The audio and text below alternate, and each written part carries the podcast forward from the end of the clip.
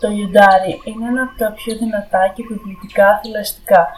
Έχει μήκος που φτάνει τα 3 μέτρα, ύψος 1 μέτρο και βάρος 250 κιλά. Το σώμα του καλύπτεται από γκρίζο και τρινοπό χρώμα.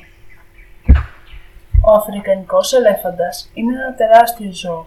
Έχει μήκος 7,5 μέτρα μαζί με την προβοσκίδα του, το ύψος του φτάνει τα 3,30 μέτρα και το βάρος του τους 6 τόνους. Το χρώμα του είναι σκούρο ή ανοιχτό γκρίζο. Γατόπαρδος. Είναι το πιο γρήγορο ζώο της ξηράς.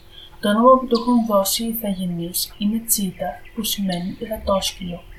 Γιατί νομίζεις το όνομα σαν αναγέτσι, έχει μήκος 1,5 μέτρα και βάρος 60 κιλά. Αναπτύσσει ταχύτητα 110 χιλιόμετρα την ώρα, αλλά κουράζεται εύκολα.